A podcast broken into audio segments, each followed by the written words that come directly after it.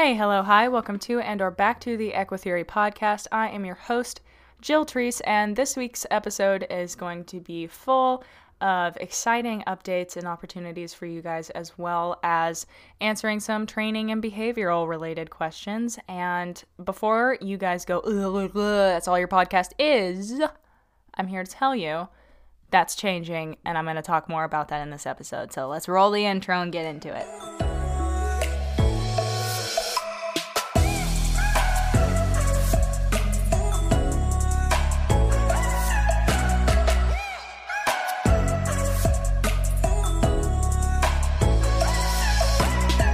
Alrighty, guys. So, this is normally where the Patreon ad, among other ads that I have yet to apply for, go.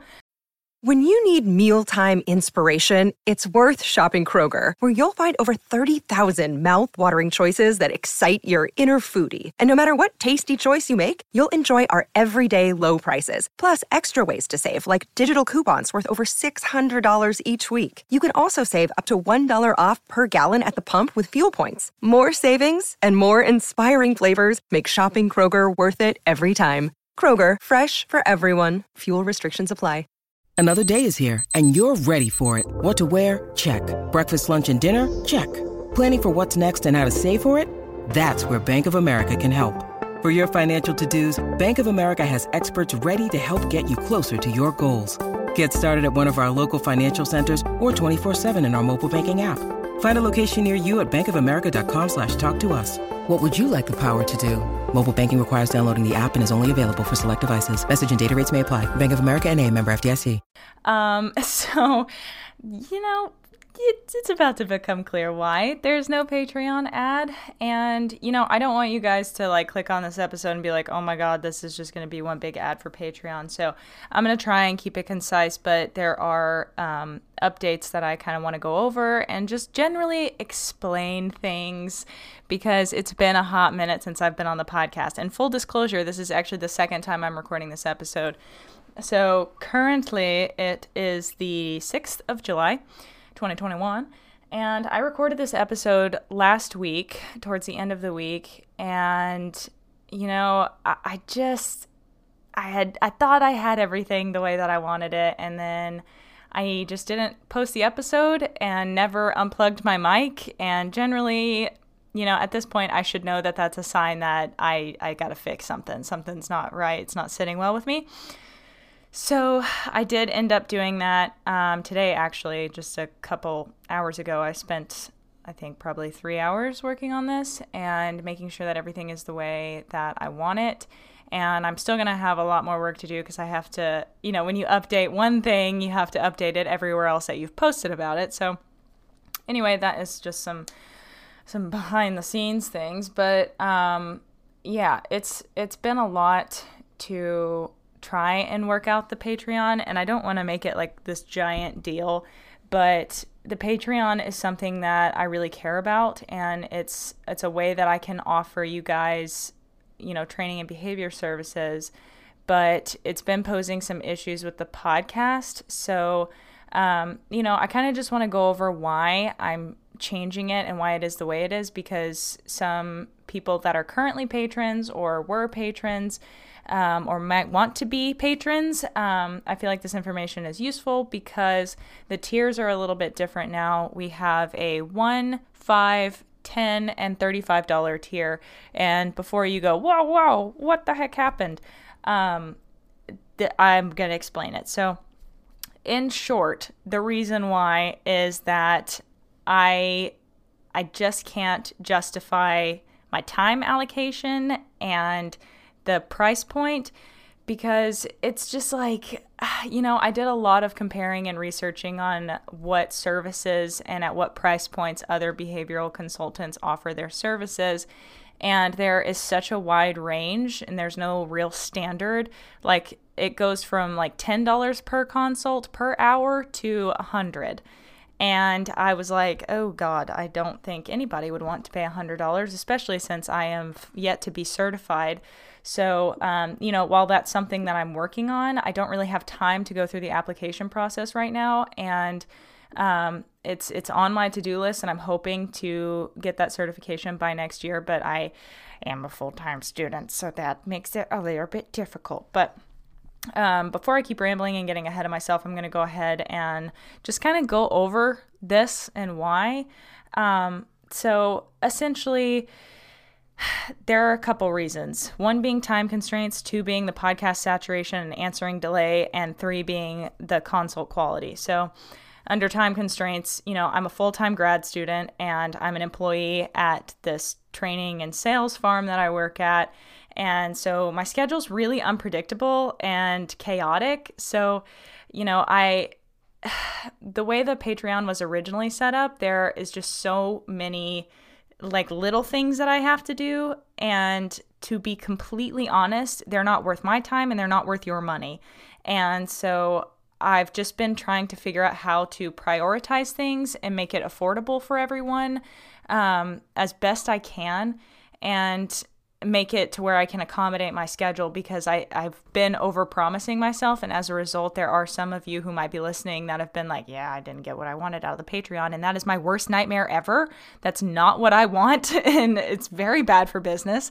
And so I think that um, and a lot of you have been so supportive with it because I've talked about it on my Instagram quite a bit. And I really appreciate those of you that are like, please take your time. Whatever you need to do to keep doing it, do that. Um, so I'm trying to make it to where I can keep doing the podcast, keep doing it well, and keep doing a bunch of other things at the same time and not just kind of, you know, dedicating my time to a bunch of different miscellaneous things that is inconsequential. So, you know, I'd love to be able to offer reviews and consults to every single person at every single price point, but I just can't feasibly do it because, um, you know, I it's it's just not sensical logically to give out a bajillion training consults at the five dollar tier um, because everyone would love to pay five dollars to have a phone call for sometimes two to three hours uh, where I'm just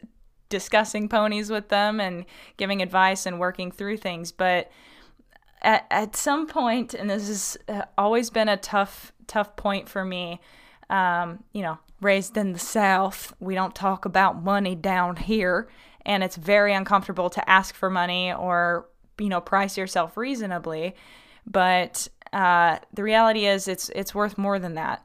And so I am trying to get to a point where I have the the gall, if you will, to um, or the nerve to price myself semi well. Um, so, like I said, some behavior consultants that I look at, it's a hundred dollars per hour long phone call or what what have you, um, and I'm not charging that. I'll say that up front. But um, for those services, it is $35, but you get a bunch of other stuff, and I'll go over that briefly in a moment. But you know, as a student, an employee, and someone trying to do all of the social media stuff, I, I just have to value my time because, um, as a lot of you probably have noticed, the past couple of months of this podcast have been chaotic and my schedule's been a bit unpredictable and I just want to like really over the past couple of months it has been my goal to narrow my to-do list because I have I've started keeping a bullet journal and it has served me so well. I started in January and I have been using it religiously since then and it's probably a bit more than you know, it's it's not the like most extravagant bullet journal, but it's also not the like basic wham bam thank you ma'am i probably put more time into it than is necessary. But it is a meditative thing and it helps me sleep better at night knowing that i have everything that i need to do and need to know written down. Um, but i mean i sometimes would spend two hours writing things that i needed to do down in my in my like to-do list section and it, it that's ridiculous it shouldn't i shouldn't have to allot or allocate time to making my to-do list because it's that long. So, um, you know, now I I've just really made it on my to do list to narrow my focus so that I can keep creating content and not just spend all my time planning things. Um, you know, because I want to I want to do more uh, videos on YouTube and make more podcast episodes, post more on Instagram, things like that. Like I just want to get back to just the content creation and not so much behind the scenes stuff. So um, as a result, that is where this is coming from because, you know, if I'm not making money from it at this point, I'm really struggling to do it because it, like, I'm at a point in my life where I do not need to be dependent on my parents anymore. And I'm trying to move into independence. And as many of you know, horses are expensive. And at present, I cannot afford my own horse let, or myself at this point. So I have really been getting on top of my finances and budgeting and just I can't justify not making money where I need to be making money. And I hate to be so financially focused here but it's really really difficult to just not be making any money and putting all of this effort into it. So pity party woe was woe was me. But I, this is why you know time constraints and monetary reasons. But the other reasons for this change is that um, the podcasts are just becoming q&a forums for patrons. And i love answering training questions and getting to just talk for you know hours on end about somebody's particular situation with their horse and work through all the possibilities and what you could do here. It's a great thought experiment experiment for me. And i feel like it really helps increase my knowledge and um, awareness of training, I guess. And so it's been wildly mutually beneficial, but I have noticed a lot of people are sort of falling off the podcast or listening, and the Q and A episodes don't tend to get a whole lot of listens, and I think that's a reflection of the saturation, because logistically, like if I have say 40 patrons and each week maybe two people ask a question. Well, then the next episode I have to answer those two questions because these are paying customers.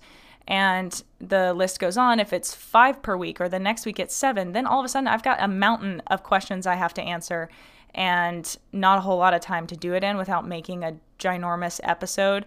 And while I do love the three hour long episodes, it is very difficult to do that. and also, you know, it's a full consult. Like I'm working through every single possible angle I can get to, providing resources and um, doing everything I can to fully answer the question. And a lot of them are at the $5 tier, which is totally fine. That's a service I offered. But $5 for spending you know 30 to 45 minutes answering a question is not really fair to me um, which i just feel like such a brat saying that. I hate that. I'm an adult. You're fine. Um, just self-assurance here.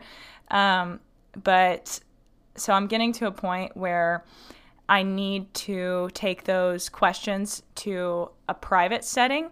So instead of you know, for $5, you can send me a question and I'll answer it on the podcast for you know, an unlimited amount of time.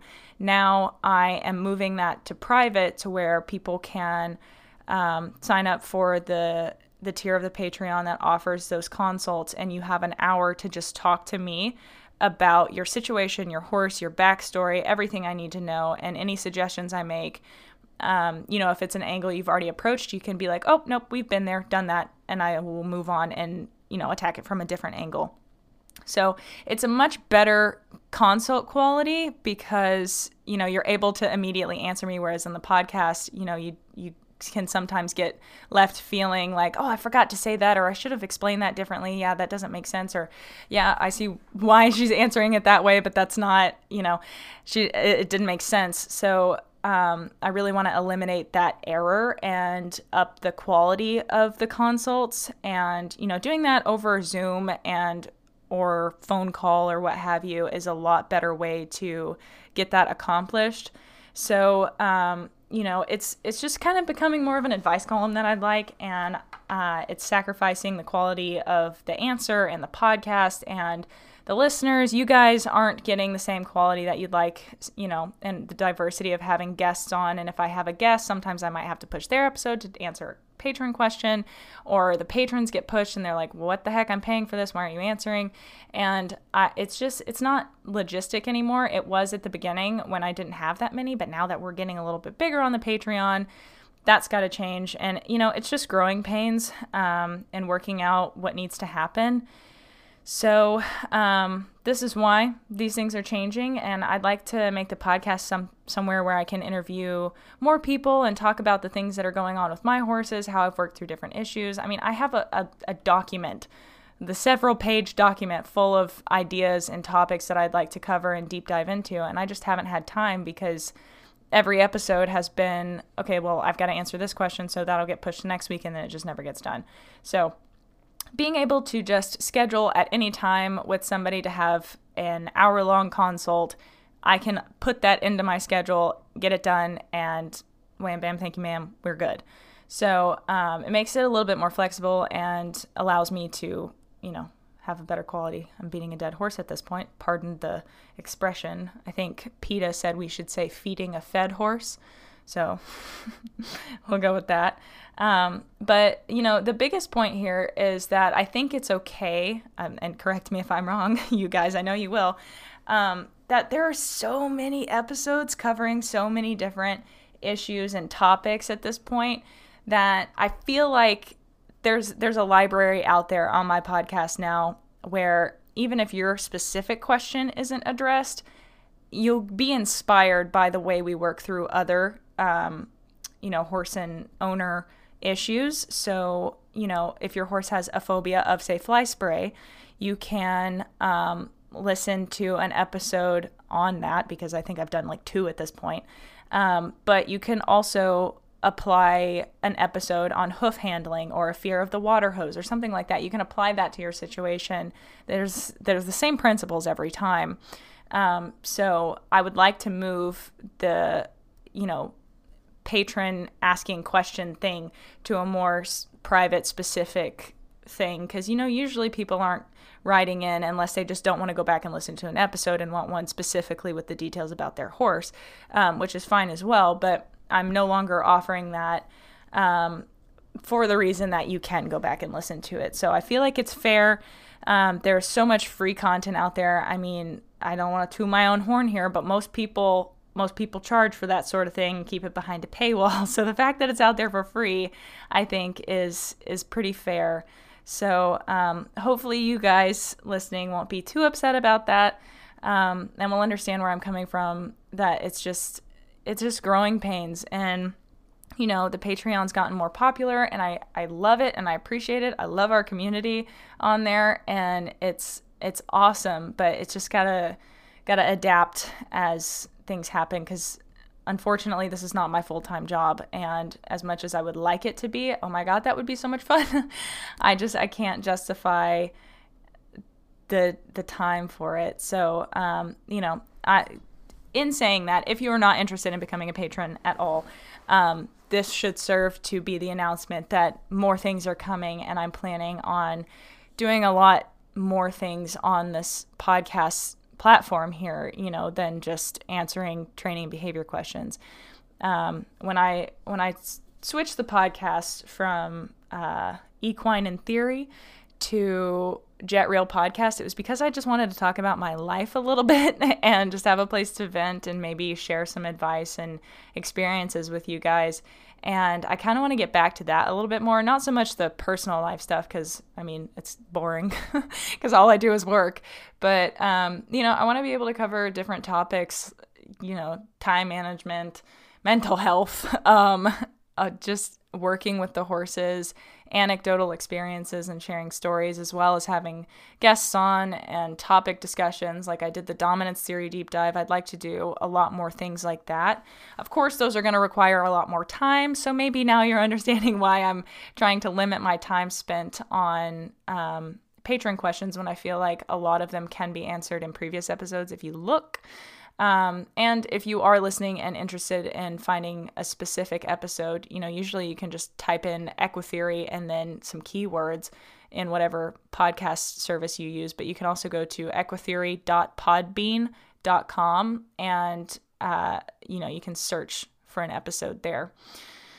Um, but that said, I'm kind of going to go through the tier breakdown. So um, on Patreon, there are four different options that I offer at present.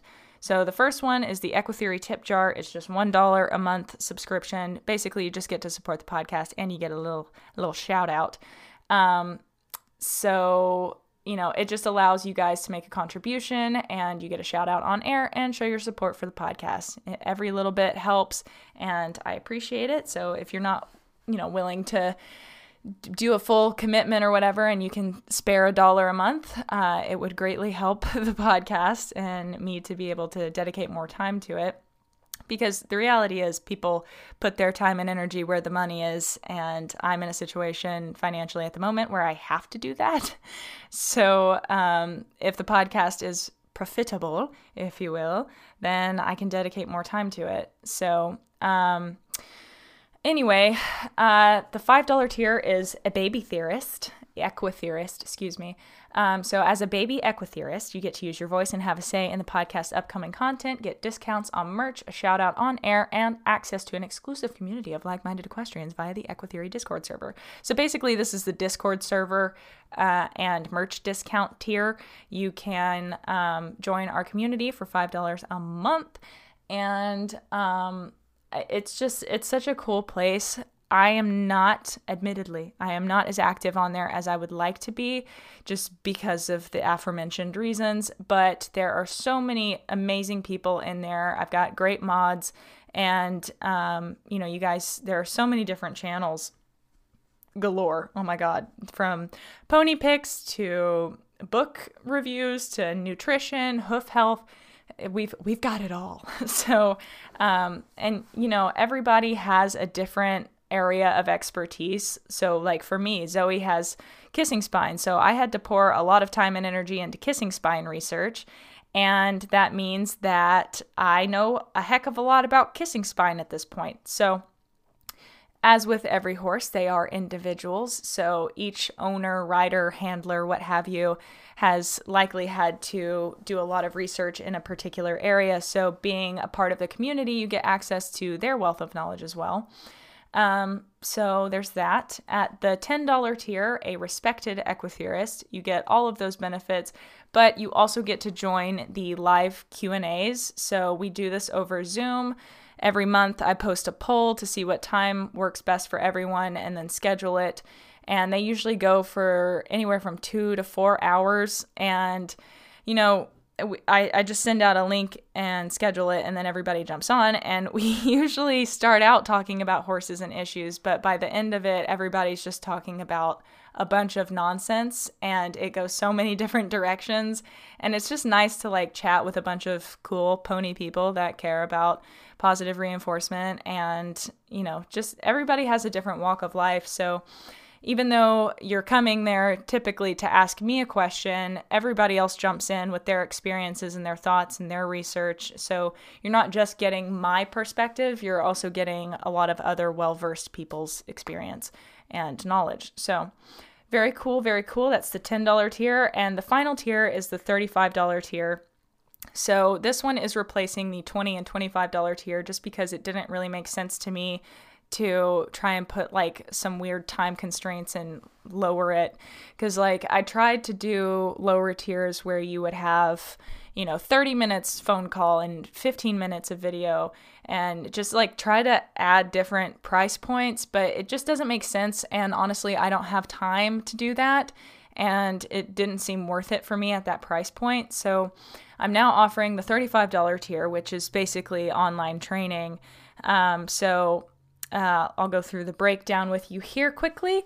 So, as an enlightened equitheorist, you have access to all of the benefits of the lower tiers, plus a subscription to online training with Jill. You'll be able to submit up to 30 minutes of video for Jill to review and send you feedback. And, side note here, it's up to you on how you would like to break down that time. So, you know, you can send, uh, what is like, uh, oh my God, I'm having trouble with math. You can send six five minute videos. Um, per month, or you could send one 30 minute long video, however you want to break it up. And um, you also have access to a 60 minute phone call or Zoom consult for any training or behavior questions you have that I will answer live with you so we can discuss your issues and what you're running into, where you'd like to go. Um, if you just need training inspiration, whatever, I am here for you, whatever you need. Um, and that'll also work into the video consults. Um, with those, I will send a um, video file back. You know, we'll just upload it unlisted to YouTube and um, send you that of me going over what I see and what I think might could improve or be better and what you're already doing well. Um, and yeah, so uh, you can also have our phone call consult. Uh, you have the option to have that recorded as a podcast episode. I will say it is up to me whether or not I decide to make that an episode, but regardless, I will record it and send it to you as an audio file. And, you know, everybody has that option at this tier. It, even if you don't want it to become a podcast episode, I can record it and send you the audio file just so you'll have it. Um, to be able to listen back to if you're anything like me and can't remember everything all the time. Um, so you also get discounts on additional training consults. So, you know, if the one wasn't enough or you run into a different issue, um, you get a 20% discount on your next one. And um, you'll get custom resources and information tailored to you and your horse. You know, if you need nutrition advice or hoof health advice, I am not a professional in those areas, but I can direct you to people who are and the resources and research that I have found. Um, and yeah, you get the Discord Q&As, merch discounts, shout out, all of that. So um, that is essentially the Patreon update for you. Um, if if that's something that you guys are interested in, you can feel free to join and sign up at patreon.com slash equitheory, E-Q-U-I-T-H-E-O-R-Y. Um, but if you, well, I guess I should say, that, you know, it's a monthly subscription, so you get charged for the day you join every month. And um, if you cancel, there is no repercussions. You have it until your next um, set pay date. Um, so if you join on the first and you cancel on the fifth, you'll have it until the next month first. Um, so there are no no fees or anything like that attached, or you can sign up for the annual subscription and have it for a year. And I think it's a 16% discount. Um, for what you would pay if you just paid every single month um, and have access to that. But yeah, so also outside of that, I am working on creating uh, just individual services. So if you just want a training video review or just a phone call review, I mean, you don't want to deal with Patreon or you don't want any of the other benefits, I am working on making that an option on my website. It's main, like I could do it right now, but I'm working on getting it set up on my website that has like all of all of the information and explanations for things like that. That is coming, but for those of you listening, if it is not up yet on jetequitheory.com, then um, you can just shoot me an email at equitheory at gmail.com and we can set something up and work it out. Um, but if you're listening to this a couple months down the line, that will probably be up on jetequitheory.com under the services tab. That's what we're working on right now. So, um, yeah, basically that's that's the Patreon update, and now I guess I have some time just to talk about what's been going on before we get into the questions. So, um, a lot of you uh, just I, it doesn't make sense to me, but I also listen to podcasts like this, so I guess this is why because it's mildly interesting. But um, just some updates of what's been going on in old Jill's life is that we have finally moved all of the horses. It, it's so weird to talk about this because when I recorded this episode last week, we hadn't, and I was like complaining about that. So now I've just deleted all of that. and now I've got this. But um, so different update now. Um, we have gotten all of the horses moved officially. Everyone is here all the babies, all the thoroughbreds, all the oldies, all the brood mares, all the geldings. We got everybody. And um, so it's it's so nice to finally have all the horses here. But um, as of today, I am still feeding everyone. Um, we've had a little bit of an issue getting the people that normally feed moved, and so been dealing with that. But I think that they're starting tomorrow. So hopefully that will mean that I will be freed up to have some more time to train and ride and work with the horses. So hopefully there will be some episodes covering what I'm go- I'm doing, you know, with the horses cuz I don't think you guys want a podcast episode about going through my feeding routine. That's more of a YouTube video sort of thing. Um, but yeah, so that's where we're at. I am so tired of feeding AM and PM seven days a week, 29 horses. Oh my God, it's so much. Um, so yeah, it's just been it's been a lot scheduling wise, but hopefully I will be freed up and able to take a break. Speaking of break, this is a perfect segue here. Thank you, Jill, for that one. Um, on the 14th, I am leaving for Colorado, um, going with the boyfriend on a little vacay because he was like, "Hey, dude, you're really stressed all the time. Are you good?" And I was like, "What is good? Am I not supposed to be stressed all the time?" I know the answer is no, but uh, that is how I've been living. I've just been running on cortisol and adrenaline, and I need to stop. So, um, going, I'll be gone the 14th through the 20th, um, and just living it up, exploring nature, and um, I'm I'm just I'm excited to be gone, but I my first thought every time I think about it is the amount of stress that I'll be feeling being gone from everything. So um, there might be a break in the podcast. I might try to get an episode recorded in advance, but it's really just all going to depend on my schedule because I have a feeling this next week is going to be a bit insane um, because a lot is changing again. And I just, I guys, I cannot wait, and I cannot tell you how badly that I want to have a routine. I, every day is different and unpredictable, and I I know that that is such as the nature of horses, but I would like to just be like, okay, from these hours I'm working, from these hours to these hours I'm working with horses, and then I go see clients at this hour, and here I have time to do. Um, you know, schoolwork or the podcast or YouTube editing, filming, um, and I just, and also eating. I need time to eat. or I can schedule appointments here. You know, it's just, it would be nice to just know what my day is going to look like and not have to be constantly rearranging and planning. Um, so, I just cannot wait for the stress to end. But then I'm sure after I get into a routine this month, this July month, uh, everything's going to get turned upside down again because on the 16th of August, I start my classes back and I will be taking um, psychopharmacology, um, psychopathology, and substance abuse and addiction. I believe is is what I'm taking. So um, that is for my Master's of Clinical Mental Health Counseling degree that I'm in pursuit of. Um, we just got all the eggs in different baskets right now, so I'm just I'm really trying to streamline everything so that things are simple, effective, and of high quality. And this Patreon thing has been weighing on me for months. I've wanted to change it for a long time, didn't know how to go about it, and just have had to dedicate a lot of time and thought about it, uh, to it, I guess. And now it's done. It's up. These are the options, and I will have some outside of the Patreon available on my website soon.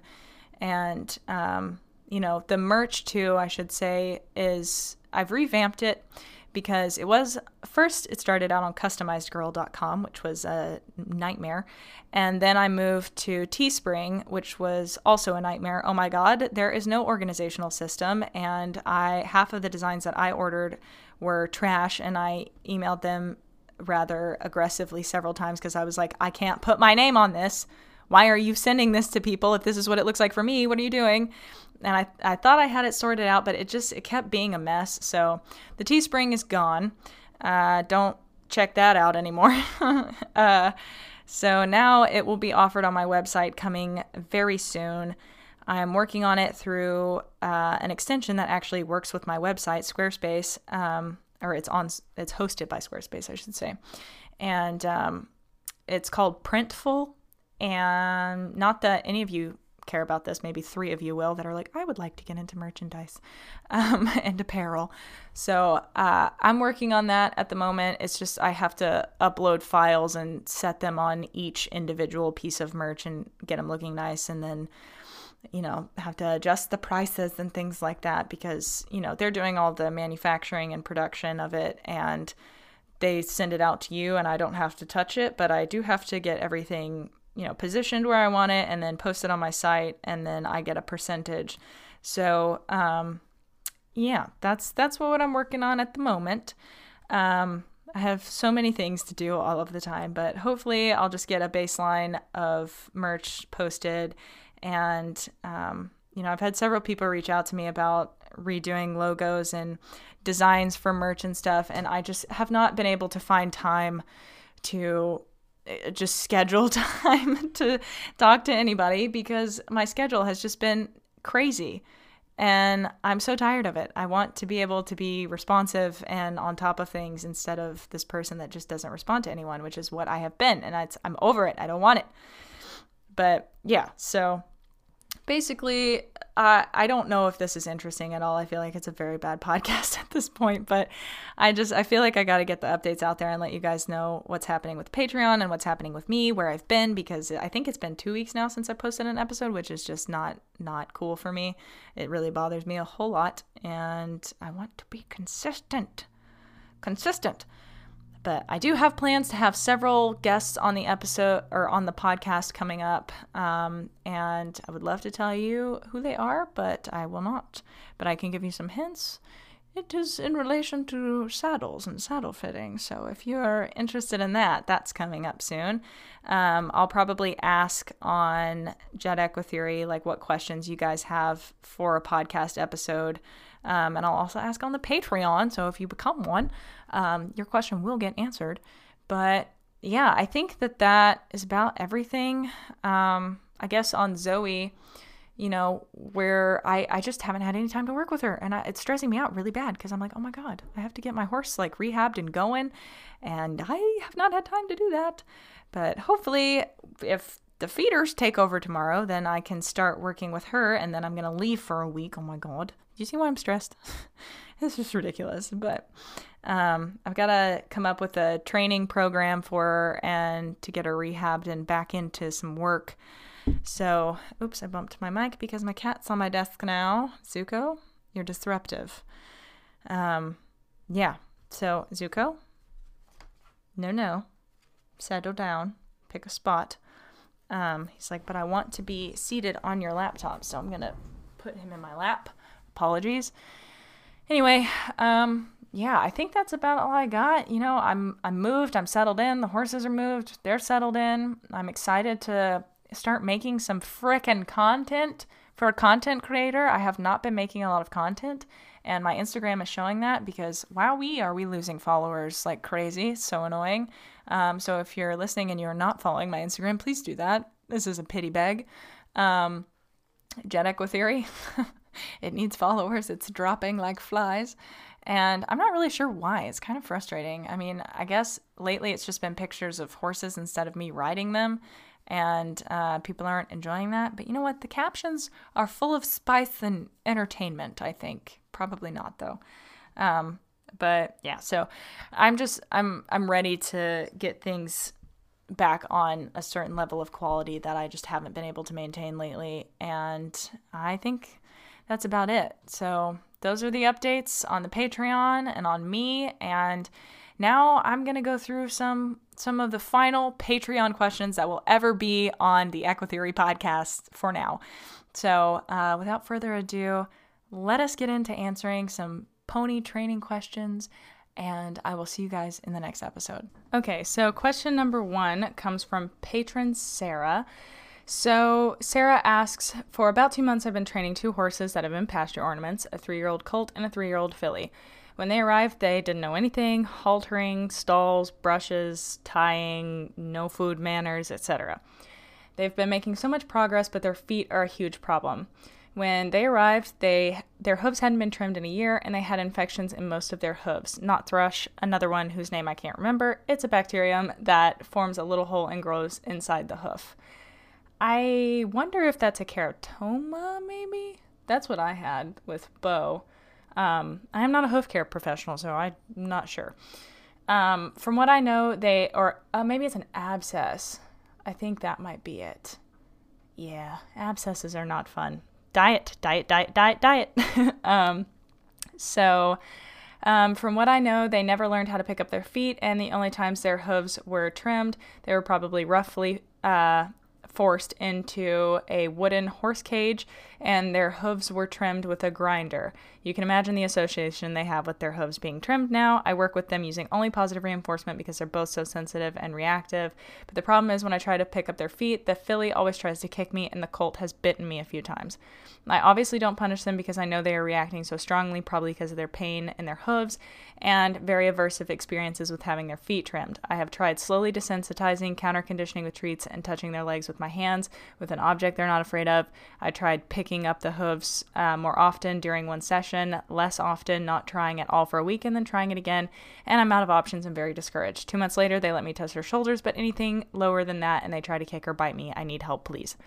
Okay, so um, I am actually familiar with this situation. Full disclosure, listeners out there, um, that we talked about this in a one of the Zoom Q and A meetings, and um, so this is a, it's a complicated situation because it is very dangerous, and um, it's tricky. So I suggested a couple of things the last time we were on the Zoom Q and A, and it seems like there's not a whole lot of progress being made, which is frustrating. Um, and it is just the way of horses. You just have to go through a process of trial and error until you can really figure out what works best for each individual horse and how you can get them comfortable. Um, so, there are a couple of different ways to approach this.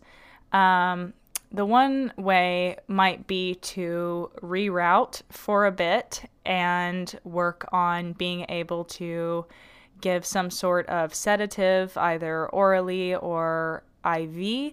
And obviously, that would be something you need to collaborate with your vet on and try to get them help in that situation. Um, obviously, you don't want to add any stressors or terrifying situations, but if at all possible, um, you know, being able to sedate them to get through this emergency would be my primary recommendation because um, the reality is it's very, very difficult to train through pain. And if the horses are just in a lot of pain constantly in their feet and aren't getting any better um, through a corrective nutritional program, which I believe we discussed last time, and hopefully patron sarah has uh, taken that on. I edited this question a while ago and i thought i would remember but i uh, i don't remember whether or not she said that in her original message. But um, yeah so I, I would work towards that, working with a vet and a farrier and trying to get to a point where you can get their feet to a good stage and then um, it, it's unfortunate sometimes that it works like that. But in an emergency situation, which I would classify this as, I mean, like nobody's life and death danger at the moment, but it is a situation where the human is in direct danger and the horses are suffering and can't understand that you're trying to help.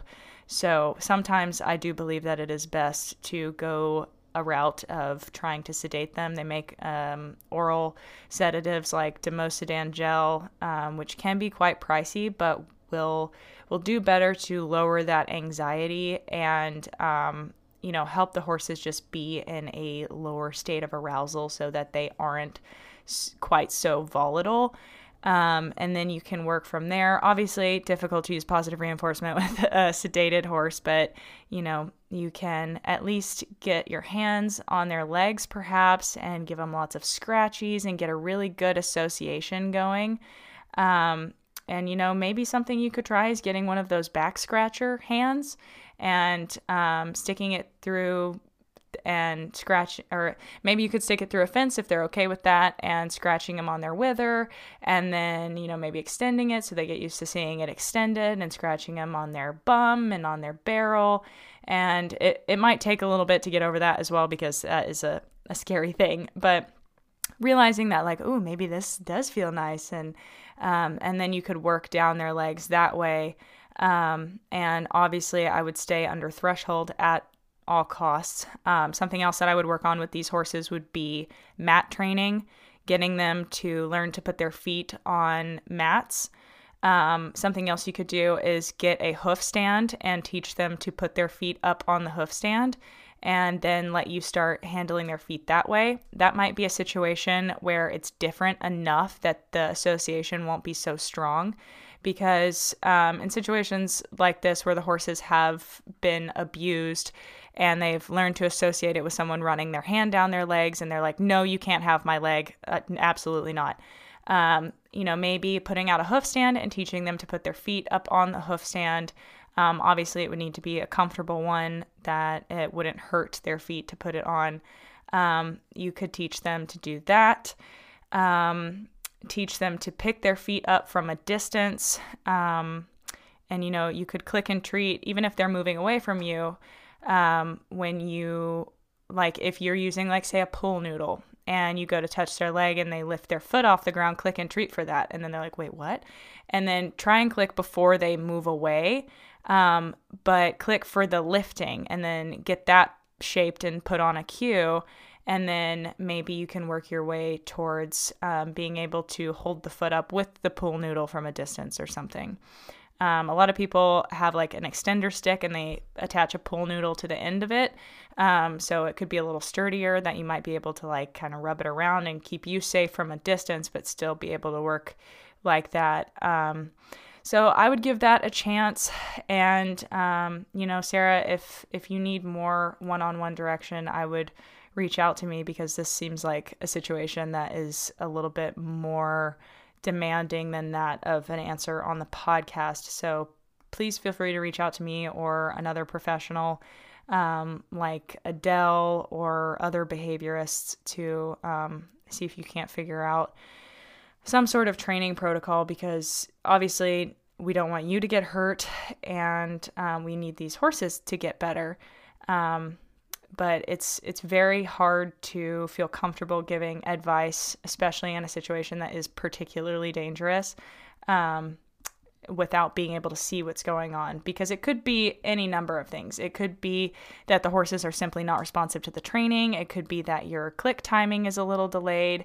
Um, you know, it could, could, be a myriad of things that are going on, but um, I know it's it's so discouraging and like wildly frustrating. You're like, I'm trying to help you, and you guys are being so ungrateful.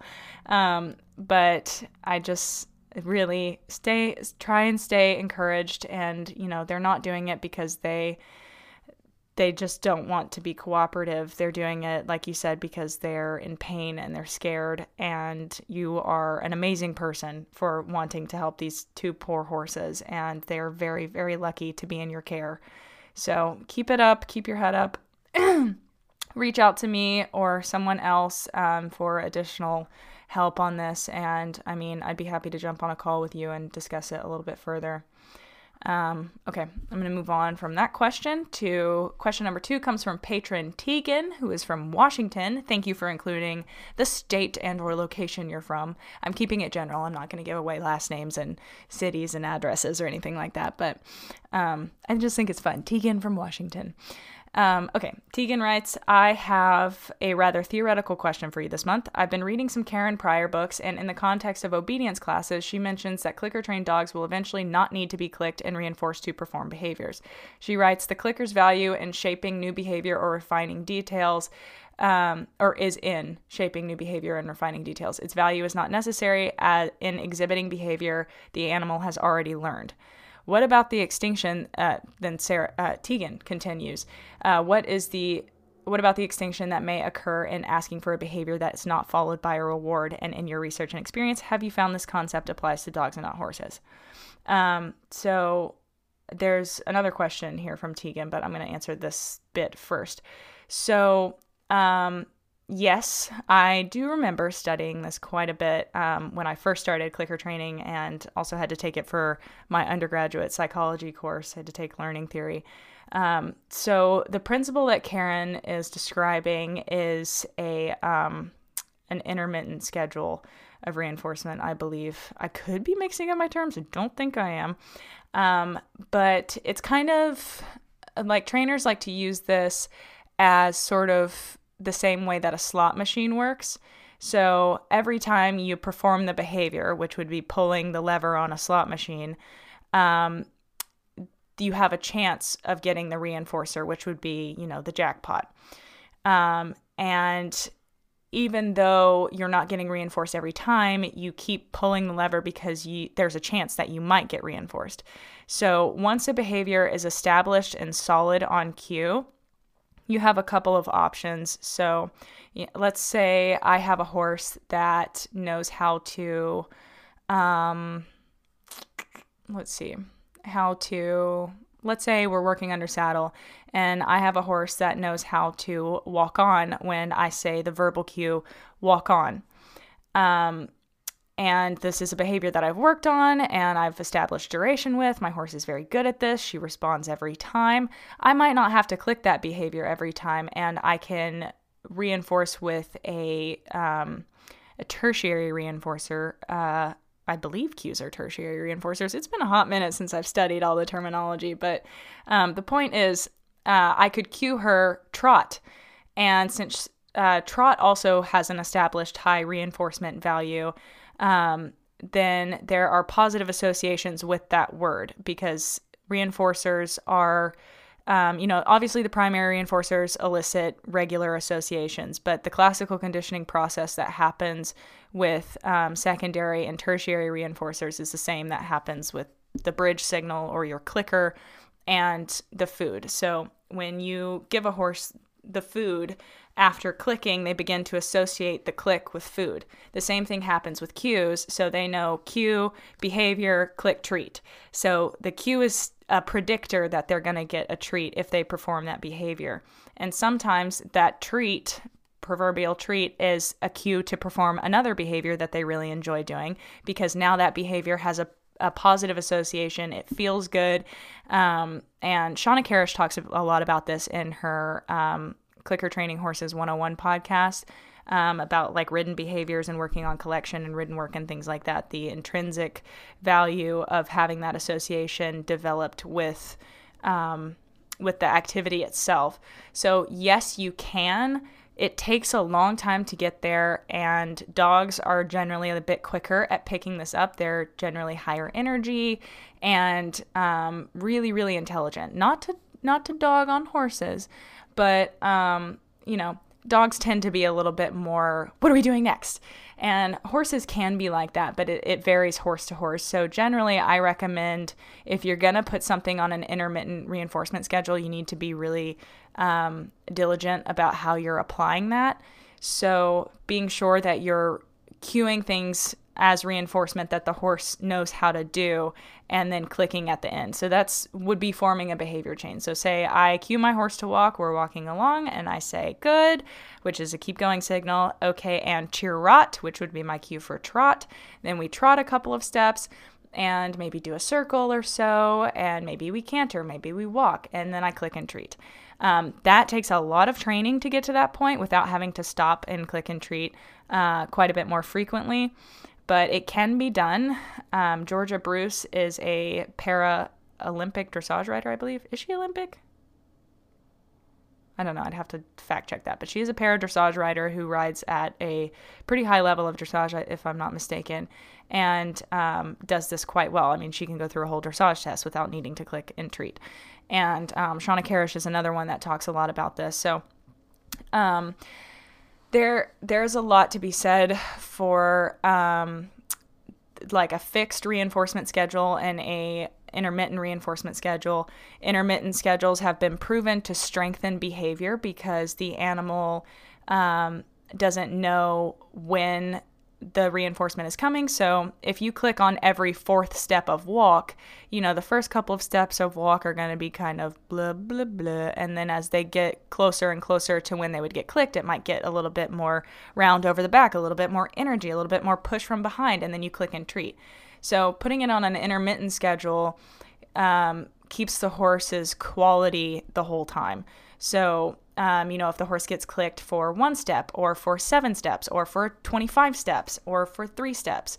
Um, you know, of course, like I said, this is something that you can only begin to establish after you have got the cue really solid and the horse is responding every time and you work diligently to increase behavior, but then varying that, um, you know, the duration and the amount of steps or whatever.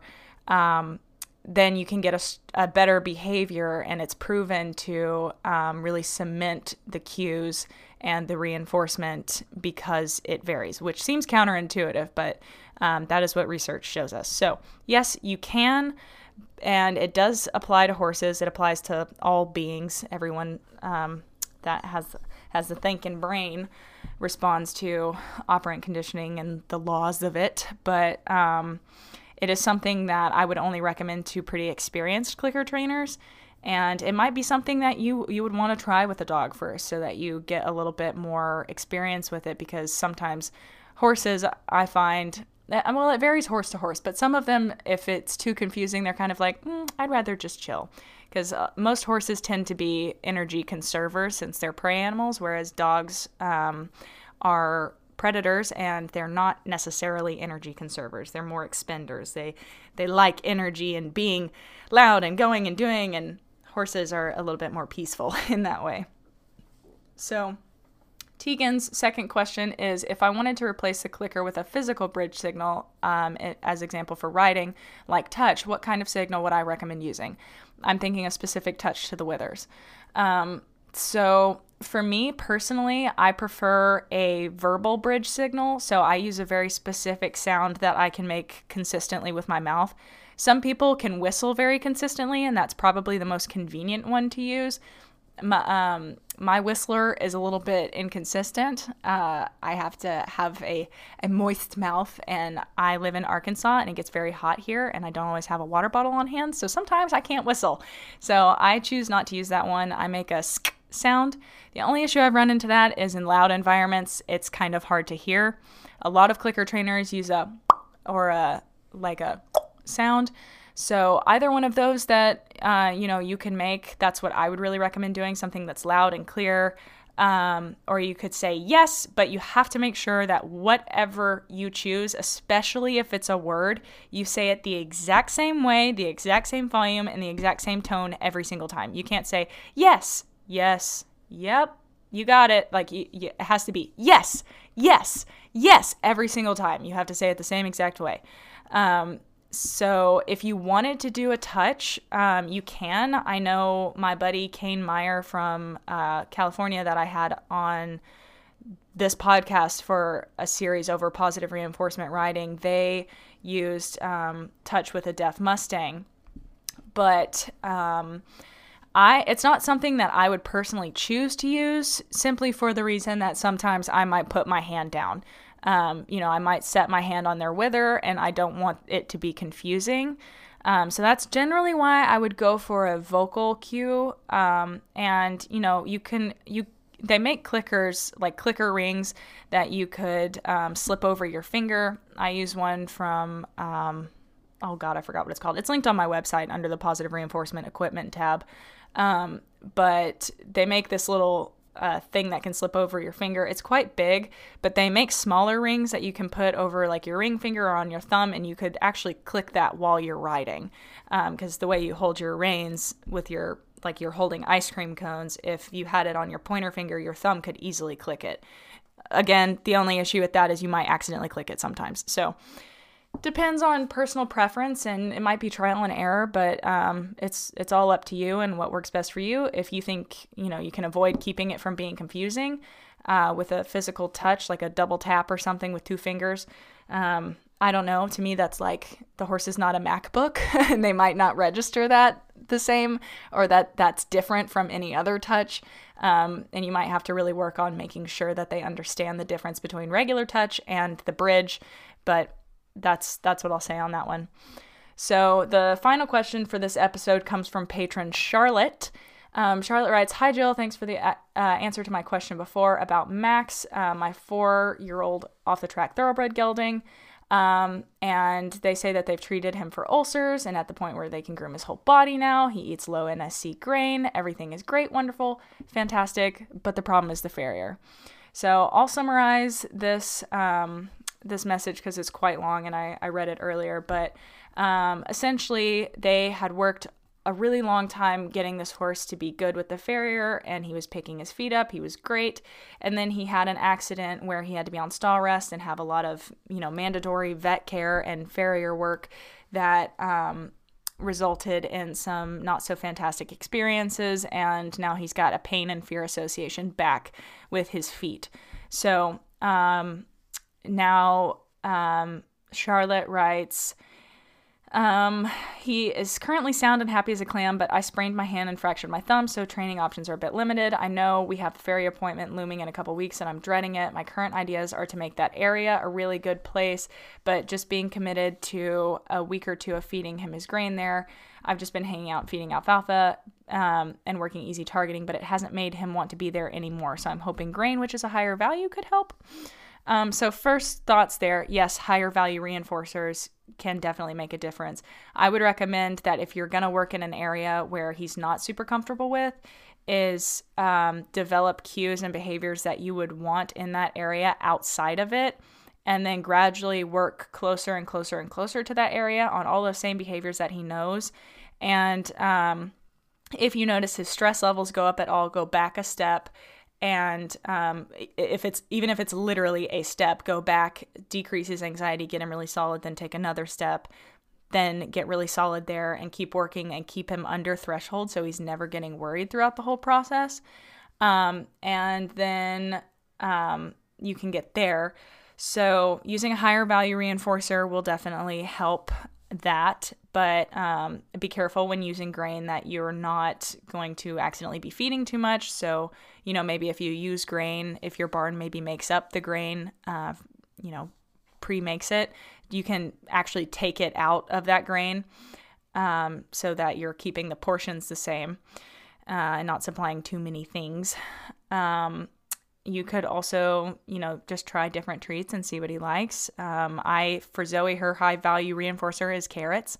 So I will often feed her those for behaviors that she's a little bit more iffy about.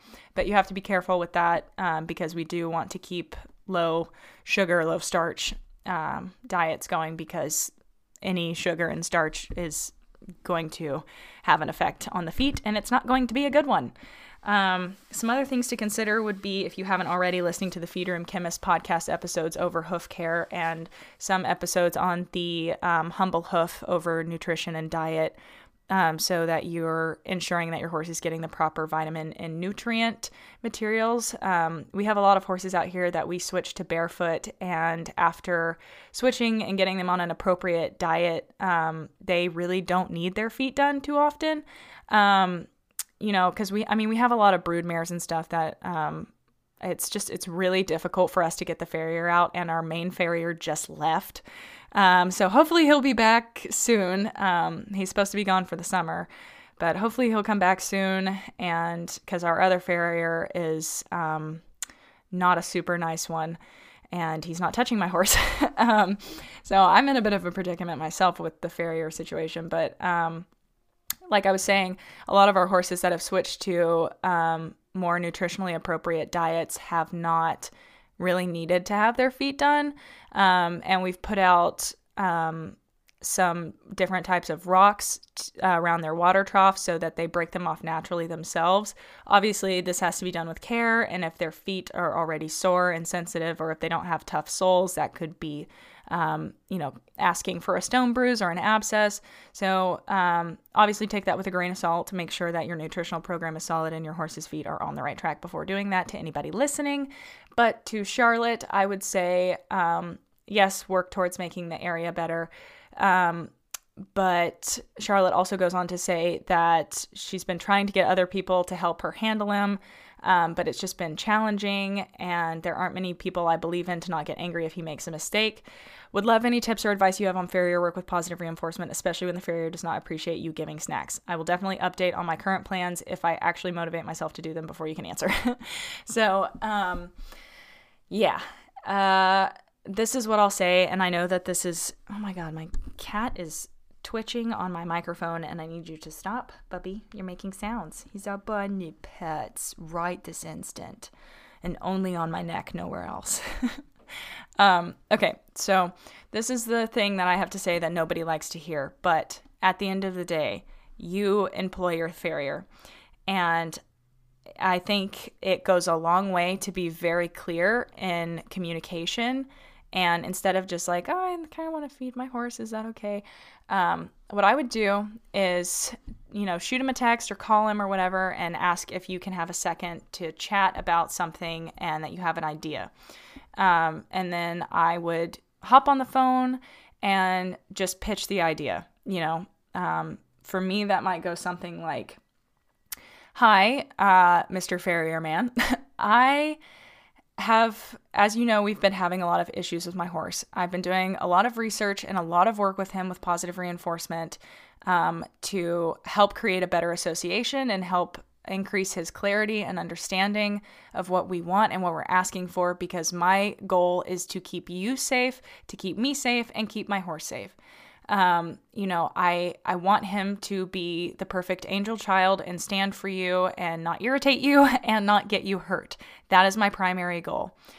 Um, and I would really, really love it if I could pay you to come out and just work with me. You don't have to trim his feet or anything, but if you'll come out and handle him with me, I will pay you the same that I pay for the footwork. Um, but I just I need him to associate it with you. I've got it really good with me. He'll let me pick up his feet and hold them for however long and I can mess with him, but I don't have anybody that's willing to work with me, so I can't generalize this behavior that he's now learned to other people. So he's still a little bit distrusting, but I really think that if you would be willing to work with me on this and give it a shot, that um, we could get to a place where he would feel comfortable and be willing to, you know, stand and not be wiggly or making you upset or upsetting me or making me nervous because now I'm like, I'm that jerk that's got this wiggly horse that's going to hurt my farrier because I really don't want that to happen. And if you'll just give us a chance, I will pay you for your time. I would really appreciate the opportunity to work with you on this. Um, is that something that you would be open to trying? I know it sounds a little bit woo woo and weird, but um, I have done a lot of research into it and looking into the science, and I really think that this would be an effective way for us to solve the issues we've been having. But I, I need your help.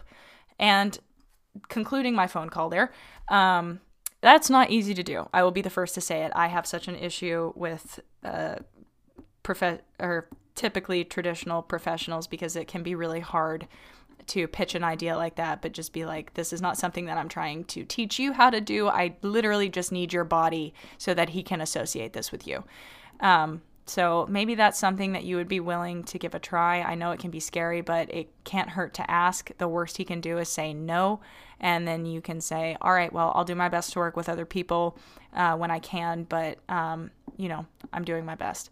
Um, and like I said in the answer to the first question, the alternative is um, to sedate, which sucks. But we have had to do it with several of ours that, um, you know, just didn't have their feet done for a while. And just to get them through the, or new horses particularly too, were difficult. But now we've gotten everybody to a point where they are like, oh, my feet feel amazing after this. this is great. So, um, but yeah, I would just, I would do, go through with that and just really outline that you're trying to uh, make your best efforts to help keep everyone safe and make it as seamless as a you know as possible. And you don't want it to be a waste of his time but that you just you know you want to help your horse get better at this and you need you need help. Um, so make it a collaborative process see if you can get it done. And um, if not then maybe just ask if you can sedate him for it so that he'll be more still and nobody will get hurt um, like I said in the first question, it is not my first choice of solution to problems, um, but sometimes it just has to be done in order to maintain the welfare of the horse. Um, so that's kind of where we're at. Um, I think that's all I have to say. I hope it goes well for you guys, and I hope that you guys listening learned something and that you weren't totally bored with me just breaking down everything, but um, I feel like it's important for me to update everyone so that we're all on the same page and we can move forward. So hopefully, I will see you uh, guys next week and have an episode ready for you. Like I said, I've got a couple interviews that I want to get recorded, but it really all depends on scheduling because typically people want to record during business hours, but during business hours, I'm kind of like on call, so to speak, and I just I never know if I'm going to have enough time uh, during the daytime to host an interview. So um, I'm going to do my best. I really appreciate you guys listening and hanging in there with me. Uh, if you're still listening, thank you. Um, if you don't mind, subscribe to the, the YouTube channel, leave a review for the podcast. It helps boost it in the algorithm. Um, and check out my website. We got a lot of new exciting things coming. All the resources are there. Um, and I am just ready to get into a routine and start actually working with the freaking horses again so that I have some things to talk about because it's it's like the past couple of weeks I just have not had anything to talk about because I haven't been working with the horses, so I'm not inspired. Um, I haven't had to research or dive into anything. Um, so outside of saddle fit, and it's a it's a private course, so I have to be have to be um, double checking what I say about it so that it doesn't, um, you know, I'm not giving away industry secrets because it is a, a, paid course. So, but, uh, you know, there will be more on that later. But Anyway, thank you guys so much for listening. Uh, be sure to check us out on Facebook, YouTube, Instagram, and Twitter at Equitheory and Jet Equitheory. If you have any questions about Patreon or um, would like to inquire about any ponies or anything like that, feel free to shoot me an email at equitheory at gmail.com. Um, the ponies, I mean, for horse sales. I don't know if I talked about that earlier in this episode. I emailed somebody about a horse in the middle of it. So, um, we do have horses available for sale. They're up on my website under sales. So check that out. I'm going to stop talking now. Thank you guys endlessly for listening and hanging in there with me with my inconsistency. I apologize again and uh, I'm ready to get back to normal. So I will catch you guys next week and stay safe out there. Be kind to your ponies and live your life. I'm going to go. Thank you guys for listening. I'll catch you next week.